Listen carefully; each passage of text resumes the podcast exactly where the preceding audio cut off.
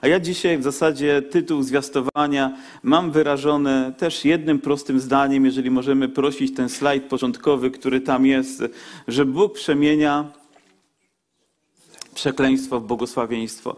I chcę wam powiedzieć, że nie musiałem się tutaj wielce pocić, dlatego że to nie jest moja myśl. To nie jest myśl, którą ja sobie gdzieś tam ukułem. To jest myśl, którą Bóg przekazał mi przez swoje słowo, gdy je czytam i odkrywam.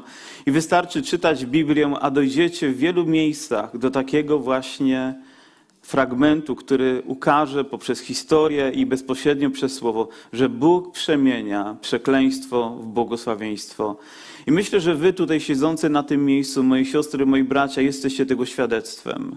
Jesteście tego naocznym dowodem wręcz. To było zbyt wyraźne, to było drukowanymi literami wypisane w waszym życiu, by nie zgodzić się z tym fragmentem, że Bóg przemienia przekleństwo w błogosławieństwo.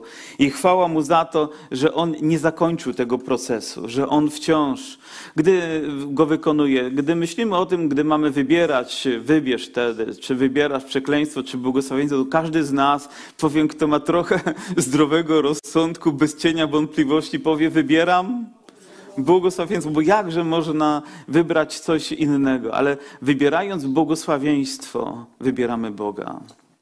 Wybieramy Jego wolę dla naszego życia, wybieramy Jego słowo, wybieramy Jego obecność, wybieramy Jego chwałę, a On będzie przemieniał nasze życie. A On będzie zmieniał je w sposób radykalny. Słyszałem kiedyś pewną historię, jak pewien drwal ubiegał się o pracę i poszedł do urzędu pracy i pytali go, jaki ma zawód, drwal, jakie ma rekomendacje, gdzie ostatnio pracował. A on mówi, pracowałem ostatnio na Saharze. A mówi, ten prowadzący teraz mówi, ale na Saharze nie ma drzew. On mówi, no właśnie, już nie ma. Wiecie, kiedy wybieramy Boga, to nagle okazuje się, że czegoś już nie ma. Że to znika. Nawet nie jesteśmy tego świadomi, jak wielkiego dzieła Bóg dokonuje w nas. I oczywiście historią, która jest chyba najbardziej znana w Biblii i która przyświeca nam tej myśli, to historia Bileama, prawda, który został wynajęty przez ludzi, którzy stanęli na drodze i zamiast przywitać Izraela, jak kuzyni powinni to zrobić, to wynajęli proroka, który miał ich przeklinać. Ale on nie mógł tego robić. Trzykrotnie wracał, nie mógł tego robić, ponieważ Bóg nie chciał przeklinać swojego ludu. Bóg chciał go błogosławić. I z taką postawą dzisiaj staję również przed wami, czytając Boże Słowo, aby błogosławić was.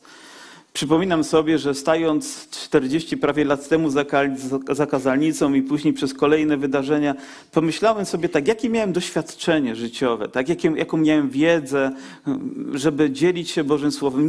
Nie miałem doświadczenia takiego życiowego, nie mogłem zbudować tutaj fundamentu, bo wiecie, bo ja już tyle lat kroczę, bo ja już tyle przeżyłem, bo ja miałem tyle historii w moim życiu. One są nie najważniejsze. One są ważne dla mnie osobiście, one budują mnie. Powiem, nie miałem takiej wiedzy, bo ją zdobywałem każdego dnia, ucząc się wciąż na nowo Bożego Słowa, ucząc się praw, które Jemu towarzyszą, ucząc się kontekstu całego biblijnego. Ale wiecie, co zwiastowałem? Boże Słowo. A to wystarczyło nawet z ust młodego człowieka, by budowało, by podnosiło na duchu, by dawało ludziom nadzieję. I dzisiaj wracam wciąż do tego, że podstawą tego wszystkiego, czego uczymy, co chcemy umieścić w sercach ludzi, to jest Boże Słowo. Wiecie dlaczego? Bo wszystkie inne rzeczy wyparują, a Boże Słowo pozostanie. Pozostanie niezmiennie i ono będzie, ono jest i zawsze będzie działać w naszym sercu. Alleluja! Chwała Mu za to. Oto dwie historie, które łączą się w jednym. My lubimy w dzisiejszych czasach dwa w jednym. Kupujecie jedno urządzenie z wieloma zastosowaniami. Kupujecie, nie wiem, nawet płyn do prania czy coś, to ma wiele funkcji. Jakby jedna nie wystarczyła, ale tak to już jest. I tutaj też można powiedzieć, że jedna rzecz związana z Panem Jezusem, ale zawiera dwie historie, które łączą się ze sobą. 9 rozdział Ewangelii Mateusza. I oto czytamy, jak od 18 wierszu rozpoczyna się ta historia. A gdy to do nich mówił? Ale co do nich mówił Pan Jezus? Oto przyszli faryzeusze do Niego i inni ludzie oskarżając, a Twoi uczniowie to nie poszczą. Twoi uczniowie no, nie robią tak jak uczniowie Jana i tak jak my. I Pan Jezus wtedy dał im lekcję na temat bukłaków i szaty, że tak by stare nie łączy się z nowym. Pamiętacie to, prawda? Że jeżeli będziemy łączyć stare z nowym, to jedno i drugie zostanie zniszczone. To tak, może tylko krótko mówiąc, że do takiego zaschniętego bukłaka starego nie można wlać nowego wina. Dlaczego? Ponieważ praca tego wina spowoduje, że ten bukłak pęknie. On musi być elastyczny. I nie łączy się starych rzeczy, nie można połączyć starego prawa z nowym przymierzem w sposób taki, który nie powoduje rozerwania. Zawsze Kościół, ludzie, ich serca będą rozerwane. Musimy wybrać, jakiemu przymierzu służymy. Ja służę nowemu przymierzu. Ja służę Ewangelii, ja służę Chrystusowi. I nie dlatego, że lekceważę wszystko to, co się wydarzyło, uczę się tego, nasycam się również tym, ale służę nowemu przymierzu i chwała Bogu. Nie łączy się nawet niektórych rzeczy związanych z chrześcijaństwem. Nie można połączyć chrześcijaństwa z islamem. Nie można połączyć chrześcijaństwa z buddyzmem. Nie można z innymi rzeczami i religiami połączyć, ponieważ chrześcijaństwo to chrześcijaństwo, ponieważ Chrystus, to nasz Pan. Nie można połączyć również starego życia z nowym życiem, bo nowe życie to nowe życie. A więc ja wybieram nowe życie, ja wybieram Chrystusa i to jest wystarczające. I Pan Jezus później mówi, gdy to do nich mówił, oto pewien człowiek, przełożony synagogi, przyszedł, złożył mu pokłon i rzekł, córka moja dopiero co skonała, lecz pójdź, połóż na nią swą rękę, a ożyje. Oto w desperacji swojego życia i w najgłębszej potrzebie człowiek podejmuje decyzję. Kto z nas nie znalazł się w potrzebie swojego życia? Kto z nas nie miał takiego momentu, gdy świat mu się zawalił i nie widział nawet przyszłości, bo ta rzecz stała się zbyt wielka i wtedy musimy podjąć decyzję. To nie jest łatwe. I tak cieszę się, że ten człowiek, nie bacząc na to, kim jest, a był przełożonym synagogi, nie kalkulował sobie tak, ale jeżeli pójdę do Jezusa, jeżeli spotkam się z Nim, jeżeli nawet złożę Mu pokłon, to mogę robotę stracić. To może inni będą na mnie krzywo patrzeć, to mogą wynikać z tego jakieś konsekwencje, ale ta rzecz, która towarzyszyła jego życiu, była zbyt paląca, zbyt wielka, by mógł ją zlekceważyć. Po prostu przyszedł do Jezusa. Wiesz, gdy jesteś w potrzebie, nie kalkuluj. Przyjdź do Jezusa. Nie próbuj tego rozważać na 1000 ludzkich sposobów. Przyjdź do Jezusa. Ten zew powinien przytłumić wszystkie inne głosy. Ta potrzeba paląca powinna umieścić się tam, gdzie powinieneś być. Mało tego, On nie tylko przyszedł, ale On złożył Mu pokłon. On innymi słowy padł gdzieś przed jego obliczem i mówi, córka moja dopiero co skonała. On stwierdza pewien fakt. To nie jest tak, że ona jest umierająca, ona dopiero co skonała, ale widząc w Jezusie nadzieję, zwraca się do Niego, lecz pójdź, Panie, proszę Cię, pójdź. Zatrzymuję się tutaj dlatego, ponieważ chciałbym zadać Wam dzisiaj chyba jedno z ważniejszych pytań. Gdy jesteś w jakiejś potrzebie, to rozumiem, w desperacko wołasz, ale niektóre rzeczy gdzieś przysypane już, być może zapomniane, ale wciąż boleśnie odzywające się w nas, one wciąż potrafią nam towarzyszyć. I mam pytanie dzisiaj do Ciebie, gdybyś Ty dzisiaj miał spotkać się z Jezusem i gdybyś miał pójść gdzieś z Nim, to do jakiej bolesnej sytuacji swojego życia chciałbyś Go zaprosić? Gdzie chciałbyś powędrować, do jakiego miejsca, by spotkać się tam razem z Nim, by On dotknął tego, co wymaga ożywienia, uzdrowienia, co może wymaga nawet przebaczenia, uwolnienia, czegokolwiek, co tylko On może uczynić. A więc gdzie chciałbyś zaprosić dzisiaj Chrystusa? Do jakiego momentu swojego życia, by nastąpiło Twoje uzdrowienie? I wiecie co? Jest piękna obietnica, jest piękna nadzieja na podstawie również tego przykładu i tej historii, że Jezus tam pójdzie.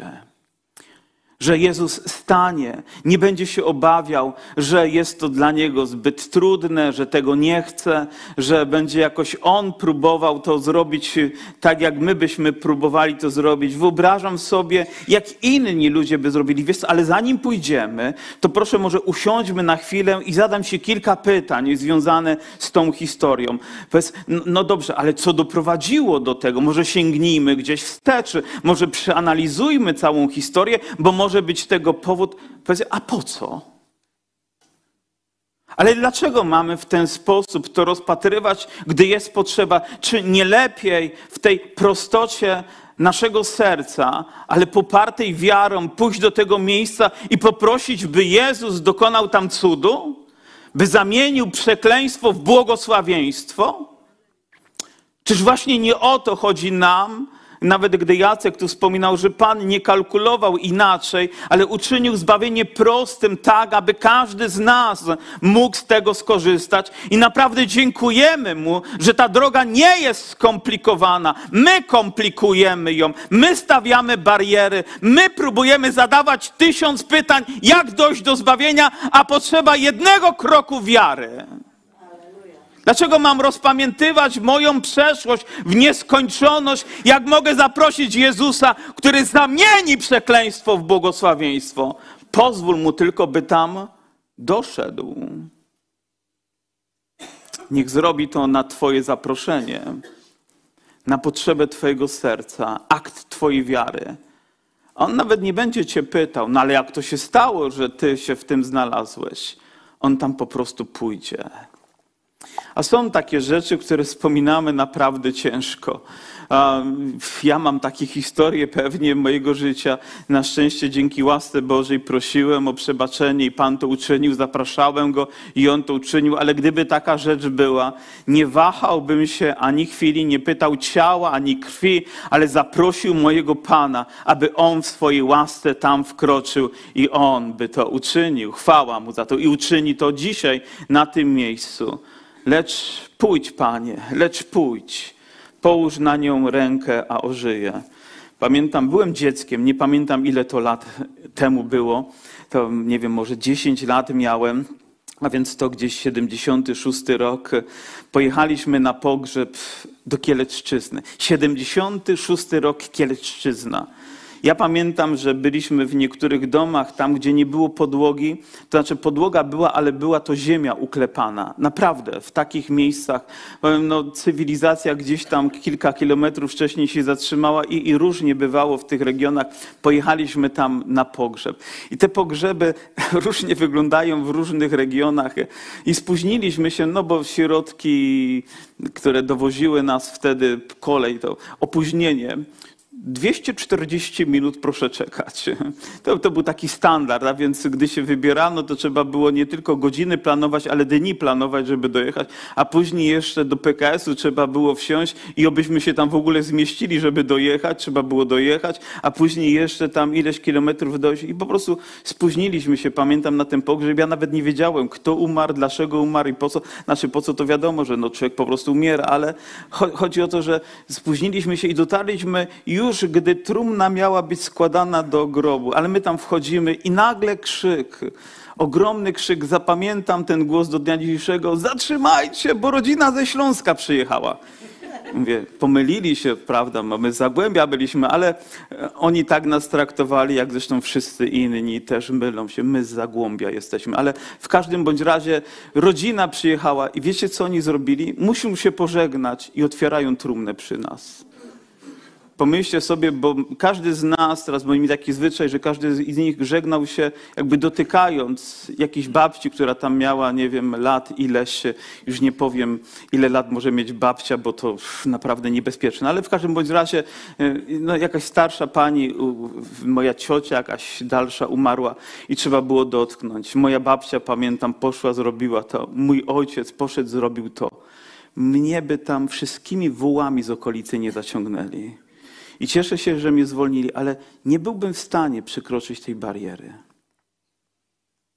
Do dnia dzisiejszego pamiętam, że gdybym chyba to zrobił, to bym tam na zawał umarł mając 10 lat.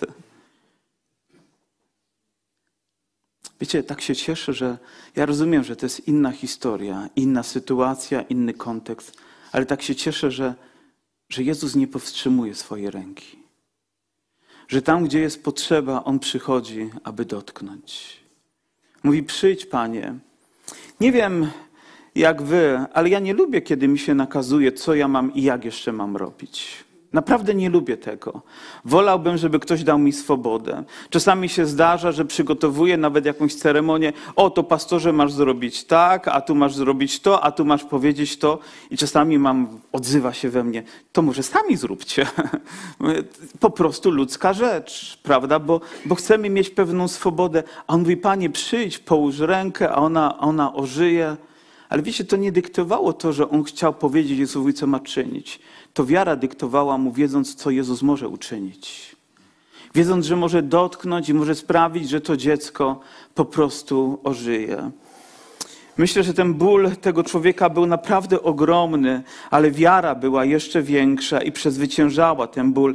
I co czyni Jezus? Wstał i poszedł. Nie zatrzymał się, żeby debatować razem dalej z tymi faryzeuszami na temat, który nigdy się nie kończył, a takie tematy w Kościele zawsze są. Zawsze będziemy mieli różnicę. Zawsze będziemy o jakichś rzeczach dyskutować w niekończący się sposób. Powiedziałem pewnego dnia w swoim życiu, Panie, ja mam dość takich dyskusji, ja nie chcę w nich uczestniczyć. Jeżeli poprzednie pokolenia tego nie uregulowały i doszedłem do miejsca, to ja miałbym to zmienić? Naprawdę trochę pokory doszło do mojego serca. Mówię, Boże, zajmę się tymi, którzy żyją. Zajmę się tymi rzeczami, do których jestem powołany, a oni niech na forach spędzają kolejne dni, lata, miesiące i pokolenia, ale ja chcę czynić to, do czego jestem powołany. I to stało się dla mnie błogosławieństwem. Alleluja! Pan wkroczył chyba w ten obszar, żeby przynieść uzdrowienie do mojego serca, ale wstał Jezus i poszedł za Nim wraz z uczniami Jego. I oto pojawia się w tym momencie kolejna historia, która łączy się z tą, a oto niewiasta, która od 12 lat cierpiała na kwotok, podeszła z tyłu i dotknęła się kraju szaty Jego. Chciałbym wam zbudować pewną ilustrację. Nawet pomyślałem sobie, że zrobimy tu pewną scenkę, ale nie chcę dzisiaj zamieszać i nie jestem chyba aż tak odważny, więc spróbuję to słowami jakoś wam zilustrować. Bo to idzie ten człowiek, ten przełożony synagogi, któremu bardzo zależy na czym, żeby Jezus tam doszedł i w domyśle rozumiem, że zależy mu, żeby doszedł szybko, tak? Żeby jak najszybciej mógł się znaleźć, bo mówi, bo dopiero co, nie wiemy jaka była odległość, ale powiedzmy, że dość znaczna, więc on idzie za nim Pan Jezus, idą jego uczniowie, a z tyłu pojawia się kobieta, więc ten człowiek, który grzeje, ile fabryka dała, za nim idzie Pan Jezus, podążając tam, gdzie on go prowadzi, jego uczniowie i z tyłu kobieta w tym pośpiechu i ci uczniowie, którzy tam są i to nie było chyba tylko 12, ich było znacznie więcej, bo cały tłum podążał za Panem Jezusem i ona próbuje się przebić przez ten tłum. Wiecie, jak trudno było tej kobiecie, która była chora, która była pewnie słaba, która była obciążona, ale ona miała to jedno pragnienie przebić. Po prostu musiała, jak w tym amerykańskim futbolu, między tymi wszystkimi ludźmi, którzy są, żeby dotrzeć do Jezusa. Ale powiecie, czy właśnie tak nie prowadzi nas wiara, że pokonujemy przeciwności i nie pozwalamy, żeby coś nas zatrzymało, by dojść do tego miejsca, by się z Nim spotkać? Oto gdy pojawia się gdzieś właśnie na horyzoncie naszego życia ta niezwykła możliwość, by spotkać się z Jezusem, to ja nie wiem, ale nagle wyrastają z podziemi, czy ludzie, czy okoliczności, czy sytuacje, które próbują nas zatrzymać, abyśmy nie mogli sięgnąć po to. Ale ona, nie zważając na wszystko, przebija się. Powiem, ma motywację, ma siły, ma pragnienie nawet jakieś, które są ponadnaturalne wręcz, żeby dotrzeć do Jezusa, by znaleźć się w tym oto miejscu. Bo ona, jak czytamy, mówiła bowiem sobie. Nie wmówiła sobie, ale mówiła sobie, żeby dotrzeć do Jezusa, musisz rozpocząć od tego, aby przekonać swoje serce, jak dla ciebie to jest ważne. Przekonać samego siebie, jak to jest ważne. Uświadomić sobie bardzo głęboko, że bez tej decyzji nie będzie kolejnego kroku. A gdyby powiedziała oto tak, chyba nie dam rady. Nie uda mi się. Nie ma potrzeby, żeby w ogóle próbować. żeby, no to zbyt dużo trudności się dzisiaj pojawiło. I tutaj wielu ludzi zatrzymuje się, umiera w tym miejscu, będzie dalej cierpieć, a ona cierpiała. To nie było nic dobrego, to nie było nic właściwego dla niej, ale tak właśnie się stało. I tutaj zatrzymujemy się. Dzisiaj nawet rozmawiałem z kimś, ktoś mówi, no może, a mówię, ale dlaczego musimy mówić, może nie lepiej powiedzieć tak, że tak będzie rzeczywiście. Jeżeli przyszedłeś na to miejsce też nawet cierpiąc, oczekując, może w jakimś bólu, o którym nawet nikt nie wie, ale powiedziałeś w swoim sercu, przekonałeś się, że to jest właściwy czas i miejsce, by tutaj być, by dotrzeć do tego miejsca, by doświadczyć łaski Boga, to jedno mogę Ci gwarantować, nawet gdyby wiara nas wszystkich nie była tak wielka, to Twoja będzie tak wystarczająca, by Jezus się pojawił i dotknął Twojego życia, choć wydaje Ci się, że robisz to Ty. Bo powiedziałeś wewnątrz swojego serca, idąc na nabożeństwo, idąc na spotkanie, a nawet otwierając odkładkę Biblii, powinieneś powiedzieć, przekonując swoje serce, tak, Bóg ma dzisiaj dla mnie swoją odpowiedź. Ma dzisiaj dla mnie swoje słowo, ma dzisiaj obietnicę. On wie, co przeżywam, On wie, w jakiej jestem sytuacji, a Jego słowo jest żywe i święte. Oczywiście nie musisz tego tak wykrzyczeć rano, zwłaszcza gdy masz małe dzieci. Ale w sercu to słowo tak głośno powinno krzyczeć. Tak desperacko powinieneś go potrzebować, ponieważ w tym jest to, za czym tak tęsknisz. Błogosławieństwo. Błogosławieństwo. I ona pomimo tych wszystkich przeszkód i pomimo tych wszystkich bodyguardów, którzy byli wokoło Jezusa i wszystkich tych ludzi, którzy stanowili ten tłum, przebiła się, mówiła bowiem, bylebym tylko... I znowu, jak łatwo mi zatrzymać się na jednym słowie. Powiem, jakbym potykał się o nie, żeby ich nie zapomnieć i nie zlekceważyć. To słowo tylko nie oznacza, że to tylko dotknięcie się Jezusa, ale to aż dotknięcie się Jezusa, choć wyrażone jest słowem tylko, aż. Aż jestem na nabożeństwie, aż się modlę, aż czytam Boże Słowo, aż jestem Bożym dzieckiem, aż należę do Niego. Zapraszam Cię, Panie, do mojego małżeństwa, zapraszam Cię do mojego domu, zapraszam Cię do mojej pracy, zapraszam Cię do tej relacji, zapraszam Cię do mojego bólu, bo wiem, że tylko Ty masz moc zamienić przekleństwo w błogosławieństwo. Ale zaraz, pastorze, czy trochę się nie zagalopowałeś, nazywając chorobę, nazywając śmierć przekleństwem? Wiecie, za każdym razem, gdy dochodzę do tego miejsca, chcę być bardzo szczery przed sobą, nawet nie tylko przed wami, ale gdy ja czytam Biblię, chcę być szczery wobec samego siebie, ponieważ chyba od tego zaczyna się ten proces w moim życiu, by później mógł też popłynąć dalej i jakąś myślą też zachęcić was w tym. Ale powiedzcie, kiedy śmierć była błogosławieństwem w takim znaczeniu, że Bóg tak zaplanował? Ona może być końcem jakiegoś cierpienia większego. Ona może być uwolnieniem od jakiegoś bólu, ale zawsze śmierć będzie wrogiem. Zawsze. Po prostu będzie wrogiem. Pomimo, że ona przychodzi i to nie znaczy, że jej unikniemy nawet, ale jest wrogiem i ostatni, jaki wróg zostanie pokonana, nie ja to wymyśliłem, to jest wróg. To jest coś, co nie od początku miało być, to się pojawiło wraz z grzechem, ale wraz z grzechem pojawiło się również wiele innych rzeczy, w tym również cierpienie, w tym również ból, w tym również choroby, które się pojawiły. I znowu chcę być tutaj bardzo szczery, to nie znaczy, że wtedy mówię, nie możesz iść do lekarza, nie możesz skorzystać z medycyny, nie wolno ci tego robić, nie bierz środków przeciwbólowych, ani innych takich rzeczy nie głoszę, bo jestem bardzo szczery, ale znowu uznaję, że przyjdzie czas, że nie będzie więcej chorób, nie będzie więcej bólu, bo Jezus przyszedł, aby zamienić co? Przekleństwo w błogosławieństwo. A więc gdy pojawia się choroba, to nie jest tak, że cieszymy się, ten brat choruje, alleluja. Gdybyśmy tak robili, to myślę, że błądzilibyśmy w naszych myślach, ale mierzymy się z tym, modlimy się, czasami modlimy się o wytrwałość, żeby ten człowiek się nie poddał, gdy uzdrowienie nie przychodzi, pomimo, że my modlimy się, ale nie przychodzi nagle to, że rak nagle znika, albo inne rzeczy, albo gdy ludzie szybko odchodzą, nagle odchodzą z powodu zawału serca, albo nie wiem, udaru mózgu, albo czegokolwiek innego, co czasami się zdarza, ale nie przyzwyczajajmy się do tego. W tym znaczeniu, że nie uznajmy, że to jest taką normą. I wiem, kto ma moc tą ludzką normę zmienić. Jezus Chrystus. On ma moc.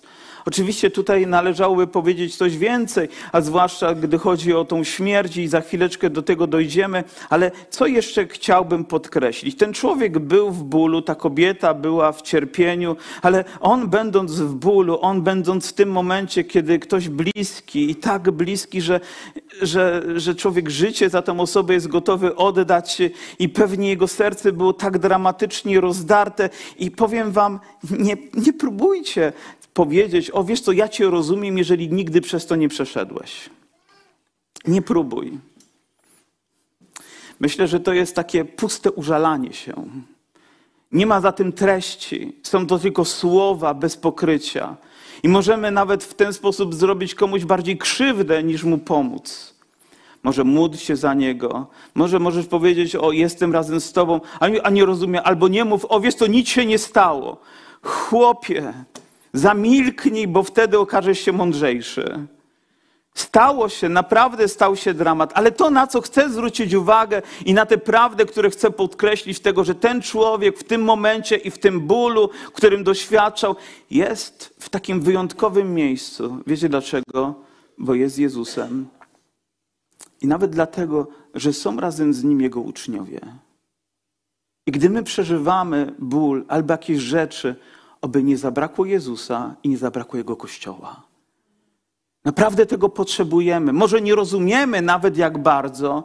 Być może jakieś nawet emocje próbują nas odrzucić od tego, jakieś myśli, zabrać nam to, bo ludzie czasami, gdy przeżywają te trudne sytuacje, zamiast zbliżać się, to uciekają. Jakby zły kierunek wybrali. Nie tu, gdzie powinniśmy być. Tam, gdzie powinniśmy być, właśnie w takim miejscu doświadczyć. Bo to jest nadzieja, że nawet ten ból pewnego dnia stanie się inny, bo w Bogu jest nadzieja i On ma moc zamienić przekleństwo w błogosławieństwo.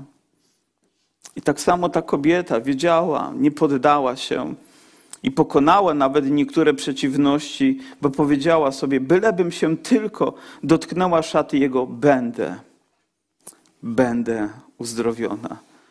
Jakby nie było alternatywy, nie było planu B, planu C, planu D i planu E i jeszcze kolejnych. Ona powiedziała, mam tylko jeden plan, uzdrowienie, które Bóg dokona w moim życiu.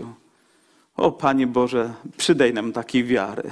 Może możemy się coś nauczyć od tej cierpiącej kobiety, która cierpiała. Ale powiedzcie, kto z was nigdy nie cierpiał? A może inaczej, albo kto z was nie cierpi? I co z tym robisz? Gdzie przynosisz swoje cierpienie? O, pogadam z koleżanką. Dobrze, porozmawiaj. Może na chwilę ulży ci, ale ono wieczorem wróci.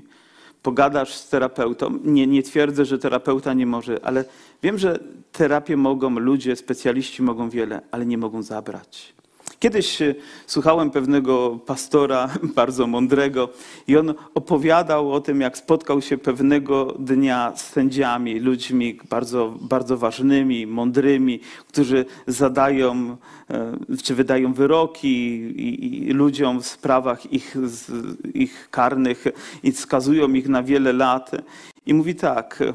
Mówi, to prawda, że wykonujecie dobrą pracę, możecie wydać wyrok, skazać człowieka, możecie wpakować go do więzienia, by poniósł swoje konsekwencje, ale jednego nie możecie zrobić.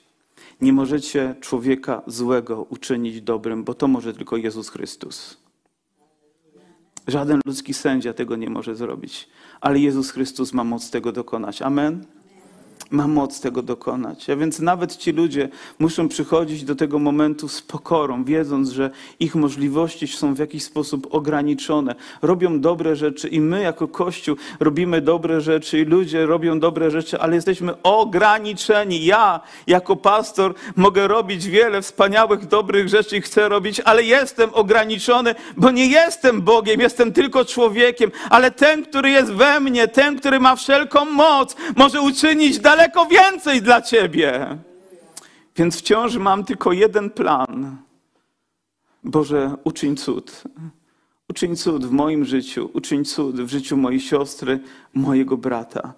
I od tego rozpocznie się proces też zmiany życia tej osoby. Wyobrażam sobie, jaką zmianę może dokonać to, że ona zostanie uzdrowiona, krwotok zostanie zatrzymany, będzie mogła wrócić do domu, do rodziny, może do męża, może do dzieci. Nie będzie musiała więcej wydawać na lekarzy, nie będzie więcej słuchać, że musi się dystansować, ponieważ jest nieczysta, ponieważ dotknęła się Jezusa, bo powiedziała sobie, tylko obym dotknęła się, a ten ból, to cierpienie zniknie. Walczymy z nimi przez lata, a jedno dotknięcie Jezusa może zmienić wszystko. A Jezus, obróciwszy się, ujrzawszy ją, rzekł: ufaj, córko, wiara twoja uzdrowiła cię, ufaj. I mówi: córko. Tylko Jezus tak może zwrócić się do tych, którzy są Mu tak bliscy. I od tej chwili niewiasta była uzdrowiona. Wiecie, od momentu, kiedy Bóg coś mówi, to po prostu ta rzecz ma miejsce. Nie wiem, jakie zmiany już się w niej dokonały w tym momencie. Może krwotok natychmiast został zatrzymany, może ona to fizycznie też pewnie odczuła, to, ale wiedziała, bo Jezus powiedział. I nawet gdyby na początku coś się nie pojawiło, to wystarczyłyby słowa Jezusa, by pojawiło się w jej sercu to przekonanie, że jest uzdrowiona. Naprawdę.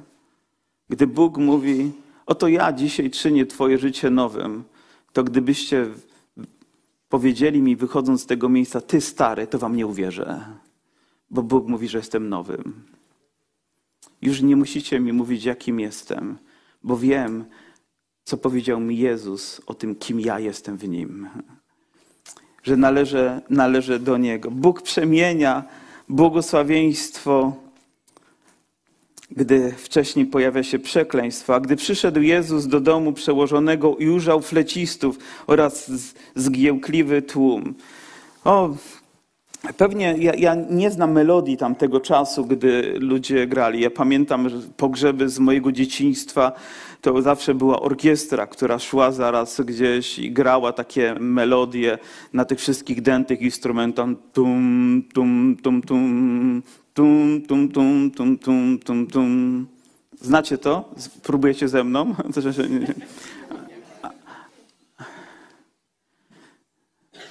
Ale jak na flecie. Myślę, że smutne melodie grali i te melodie powodują, że chwytane są za serce i powoduje się taka atmosfera podniosła i pewnie ważna, ale tak naprawdę trochę sztuczna, bo to człowiek wywołuje tylko te emocje.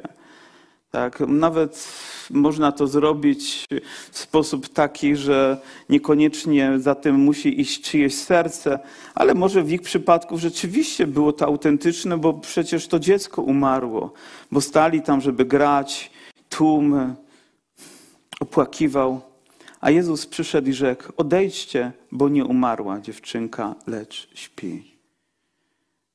Wiecie, na te słowa wydaje się ci ludzie, którzy przeżywali tak wielki ból i wyrażali na tych instrumentach, powiedzieli: cudownie, Panie, przyszedłeś, to znaczy, że wszystko się zmieni, a oni zareagowali w ten sposób, nawśmiewali się z Niego.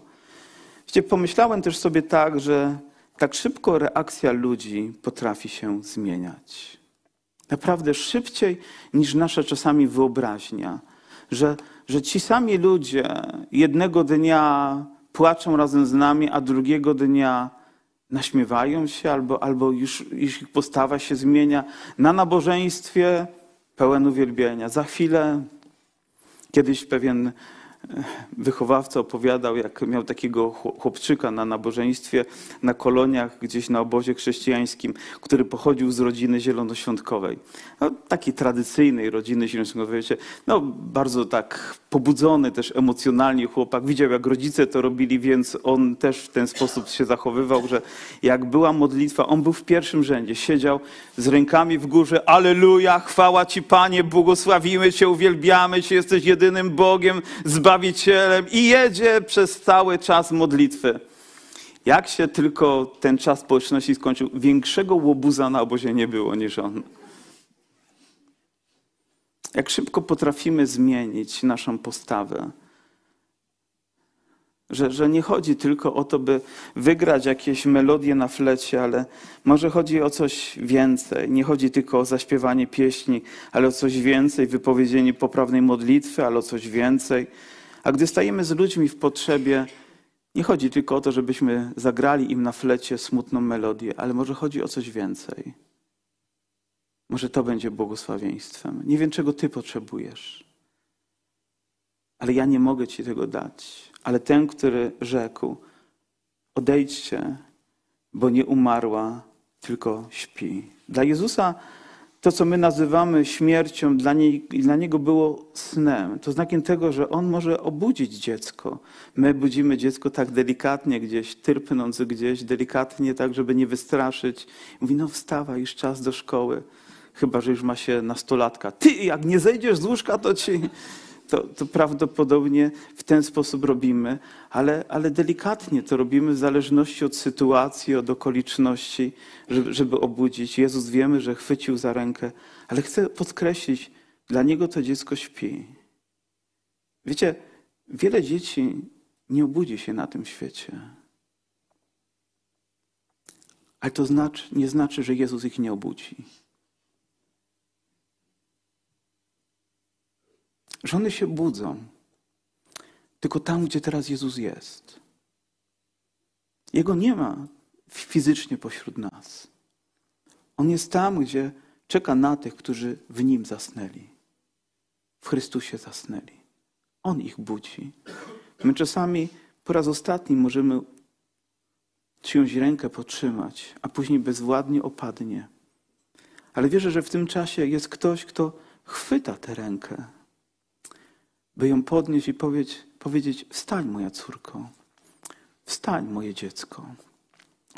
Wiecie, że tutaj my widzimy jakby przekleństwo związane ze śmiercią, ale gdy wierzymy w Pana, to wierzymy, że zawsze w Nim mamy błogosławieństwo. I więc jeżeli mamy wiarę, to możemy być ufni, że ci, którzy w Chrystusie umierają, to do Pana należą. Że nie odchodzą z tego świata nadzy, ale to On przyobległ ich swoją miłością i obudzi. I może się zdarzyć jakaś tragedia, ale ona nie będzie tragedią, jeżeli znamy Chrystusa. Nawet będzie towarzyszyć temu ból, ale nie będzie tak, że będziemy bez nadziei, bo mamy Chrystusa, moje siostry, moi bracia. Możemy Mu zaufać we wszystkim. To znaczy, że nawet w najtrudniejszych chwilach nawet możemy wiedzieć, że jesteśmy błogosławieni. Błogosławieni, abyśmy jako Kościół nie grali tylko smutnych melodii na pokaz, ale byli jak Jezus, razem z tymi ludźmi. Otaczali ich miłością, otaczali troską, bo Bóg ma czas, aby zmienić. Nie wiem, myślę, że w takim momencie to nasze życie, gdy coś się dzieje, nabiera jeszcze większego znaczenia. Tutaj on miał ten przywilej, że Jezus tam był fizycznie, on dotknął i wzbudził to dziecko do życia i ono mogło razem funkcjonować. Ale gdyby miał pozostać, to chciałbym, żeby poświęcił swoje życie temu większemu celowi, wiedząc, że teraz Jezus opiekuje się jego dzieckiem. Ja bym powiedział, Panie Jezu, Ty opiekuj się moim dzieckiem, a ja będę opiekował się Twoim dziełem. Będę je wykonywał tutaj lepiej niż kiedykolwiek wcześniej. Ja nie mówię tego tak, tylko mówię, możemy czasami osobę starszą, możemy żonę stracić, tak? Możemy męża stracić, możemy matkę stracić, ojca stracić. Pamiętam, jak zmarł mój ojciec, to był dla mnie też bardzo trudny moment. I idąc tak sobie pomyślałem gdzieś wewnętrznie, przekonałem swoje serce, że ja Ściwiarski, teraz zrobię wszystko, żeby to nazwisko godnie reprezentowało ród mojego ojca. Tak pomyślałem. I wiecie, że za chwilę zmieniłem zdanie. Pomyślałem sobie, no fajnie, że mam to nazwisko, ale Panie, powinienem inaczej pomyśleć jako człowiek wierzący. Byłem młodym człowiekiem, gdy utraciłem ojca, bo niestety tak się stało, ale pomyślałem sobie, Boże, nie, jestem Twoim dzieckiem i wszystko zrobię, żeby zaprezentować Twoje imię, bo do Ciebie należy, mój Ojcze. A poprzez to pewnie uczczę pamięć mojego Ojca i inne rzeczy, ale uwielbię Ciebie. Alleluja! Uwielbię Ciebie we wszystkim, bo Ty czynisz błogosławieństwo w moim życiu. Ta kobieta została uzdrowiona, ból odszedł, cierpienie odeszło. Ten człowiek mógł za chwileczkę cieszyć się, bo Jezus ujął za rękę i wstała dziewczynka i rozeszła się wieść po całej tamtej okolicy. Przeczytam wam kilka fragmentów dotyczących tej historii z tym Bileamem, który przyszedł, aby przeklinać naród. Nie będę już komentować, bo na to czasu niestety nie mam. A on mówi oto tak. Oto nakazano mi błogosławić. On błogosławi, ja tego nie odmienię. Wiecie, gdy Jezus przyszedł przynieść błogosławieństwo i myślę, że Bożą myślą jest, że nikt tego nie odmieni. Dopóki czas łaski trwa, dopóki jest nadzieja, nikt tego nie odmieni, że ten plan Boży wciąż jest realizowany i również w życiu Jego Kościoła i we mnie i w Tobie i naprawdę jesteśmy Panu za to wdzięczni. I mówi, błogosławieni są ci, którzy Cię błogosławią, odnosi się to oczywiście do Izraela, a przeklęci, którzy Cię przeklinają. Myślę, że tak ważne jest, żebyśmy przyjęli właściwą postawę, byśmy zawsze wybierali błogosławieństwo. Później mówi, zaprosiłem Cię, abyś przeklinał moich wrogów, a Ty pobłogosławiłeś już po raz trzeci. I może trzeba przełamać się tam, gdzie ludzie oczekują od nas czegoś innego, by zrobić to, do czego jesteśmy powołani. I ten fragment na koniec chyba najistotniejszy. I zamienił Ci Pan, Bóg Twój, przekleństwo, to jest mowa do Izraela, w błogosławieństwo, gdyż ustanowił Cię Pan, Bóg Twój. I zamienił Pan przekleństwo w błogosławieństwo. Wczoraj wieczorem dostałem SMS-a od pewnego brata, który niestety wyjechał wiele kilometrów stąd, ale przez pewien czas mogliśmy razem tutaj żyć i w pewnych momentach też mogłem być w jego życiu obecny i w jego domu. I były trudne momenty, naprawdę trudne momenty. Powiem, jego życie się sypało, życie jego rodziny się sypało. Ale przychodził ze łzami w oczach, w jakiejś desperacji, potrzebie swojego serca. Później mogłem z jego żoną również mieć ten czas, żeby modlić się o to. To był czas trudny. Nie wiem, czy nazwać przekleństwem, ale trudny czas. Naprawdę trudny, pełen doświadczeń. Ale niezmiennie wierzyłem, że Bóg ma moc to wszystko zmienić. Naprawdę ma moc. A więc modliłem się razem z nim, modliłem się z jego żoną. W ich życiu osobistym zaczęło się coś układać i w życiu rodzinnym zaczęło się coś razem układać. A teraz piszę, Boże, jak ja Ci jestem wdzięczny za to, że mogłem w tym czasie tutaj być i że uratowałeś moje życie i moją rodzinę. Bóg zamienia przekleństwo w błogosławieństwo. Proszę, zaufaj Mu. Nie ma tutaj człowieka, który nie nosiłby bólu, straty, boleści. Ale gdy zapraszasz Jezusa, zaproś do tego miejsca. A On wie, co trzeba tu uczynić, by to się zmieniło. Może w jednej chwili, a może ten proces od tego się rozpocząć. Ta droga będzie trwać dalej.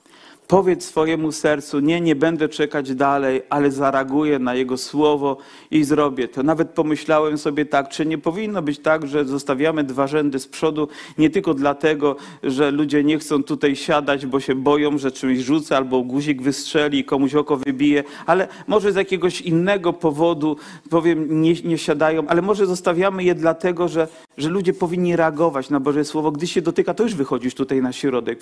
Już za chwilę będziesz się o mnie modlić, bo ja nie chcę czekać nawet. Pamiętaj, ja już tu siedzę, obyś nie zakończył bez modlitwy, bo właśnie po to tutaj przyszedłem. I znowu kolejna osoba i gdzieś kolejna i kolejna i kolejna. I może się okazać, że jeszcze jeden rząd musimy dostawić. Albo możesz powiedzieć w swojej pysze i arogancji, w swoim grzechu, nie potrzebuje. Jak myślisz, co wybierasz w tym momencie dla swojego życia? Jaka jest przyszłość takiej decyzji? Ale ja wybieram błogosławieństwo. A ty?